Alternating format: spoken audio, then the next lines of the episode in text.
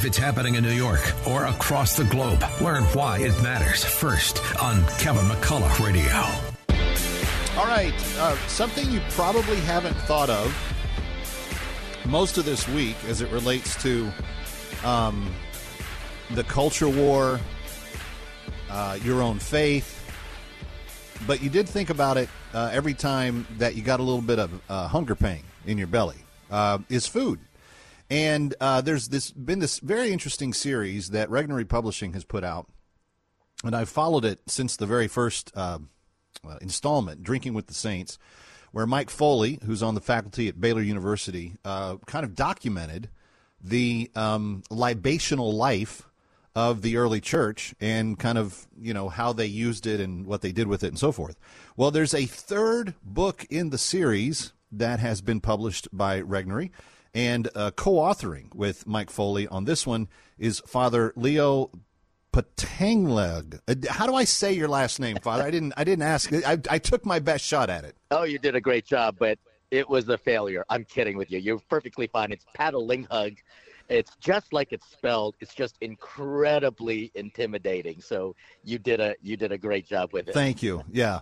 All right. Well, um, this one is called Dining with the Saints, and I'm very curious as to the motivation for writing it and kind of what it deals with. So, Dining with the Saints is the follow up, as you mentioned, to that very, very popular book, Drinking with the Saints.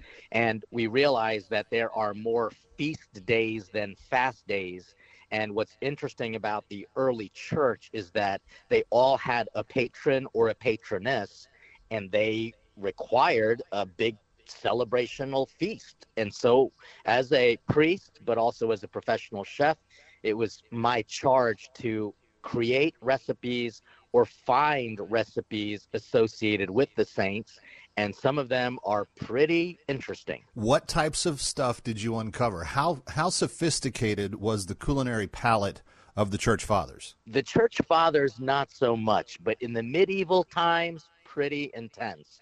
They, they obviously celebrated local foods, but for example, St. Barbara is a saint who actually was a martyr as well. She was a very beautiful woman, and they wanted to take advantage of her dignity. And she refused, but to test her faith, they cut off her bosoms, they cut off her breasts. So, in order to honor her, they have something in Italy called the nipple cake. And so they actually made cakes that were shaped like bosoms, and it was in no way rated R whatsoever. It was actually a sign of purity and holiness. So that's the kind of stuff that I had to uncover and find recipes associated with the saints. That's kind of a morbid uh, example. Do you have anything a little, you know, little nicer? Yeah, well, the cake is actually delicious. So, other than the morbidity of the history, the cake is really good and it's easy for anyone to follow. For example, we also have uh, St. Mary of Scotland. Margaret Mary of Scotland. And, you know, traditionally they would celebrate it with haggis. And now, haggis is not an easy dish to make unless you can find sheep's stomach in your local grocery store. I personally can't. So instead, I created what was called holy haggis hash. And I kind of used more modern American Western ingredients and created it in a hash and so it's a great way to remember what this woman did. She actually was a very wealthy woman and she gave all of her belongings to the poor. And, you know, poor people's food was considered hash. I just made it tastier. Yeah. Well, as a Scot, I can tell you haggis is not something I've ever been all that uh, excited about. So uh, we're going to. We've got bare nipples and we've got haggis so far, Father Leo. Please tell me that we're going somewhere a little more, I don't know, um, candlelit dinner like. Yes. well, we also have things to honor St. Francis of Assisi. And so uh, uh, we actually have a few different recipes for him because he was such a popular saint. So he loved these sugar cookies, and uh, Nutella is famous as a chocolate substitute.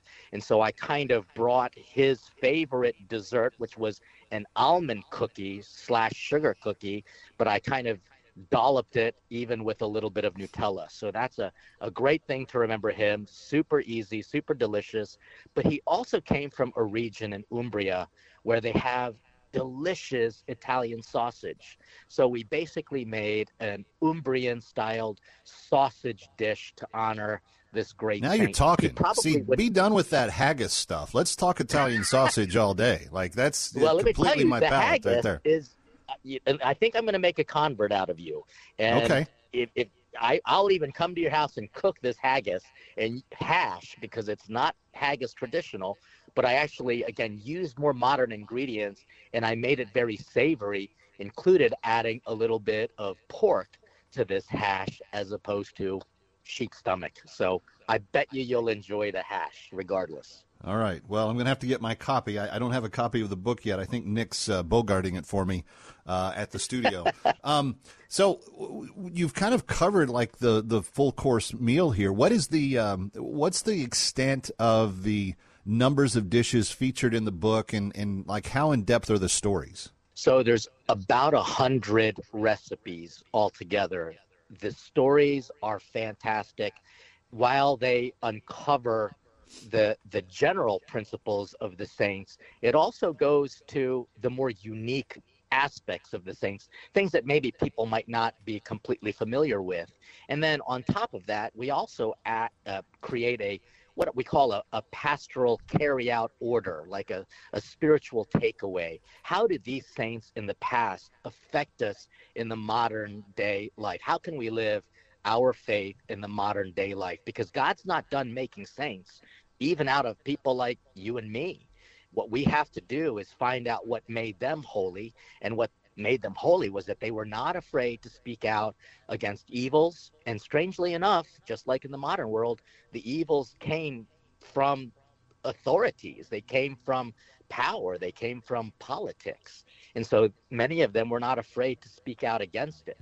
And then at the same time, the injustices created by these abusive institutions, that actually gave inspiration for people to become saints by finding solutions to the problems that were created by a broken humanity. A lot of charitable organizations, educational resources, hospitals, just amazing social enterprises without using taxpayer money.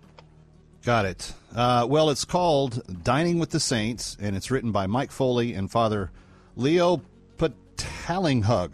I, I, I did it wrong again. But uh, anyway. Bravo. No, you did a Father, great job. Father Leo, it's great to have you with us. Thank you for being here. My pleasure. Thank you. All right. Kevin McCullough coming right back. Don't go away.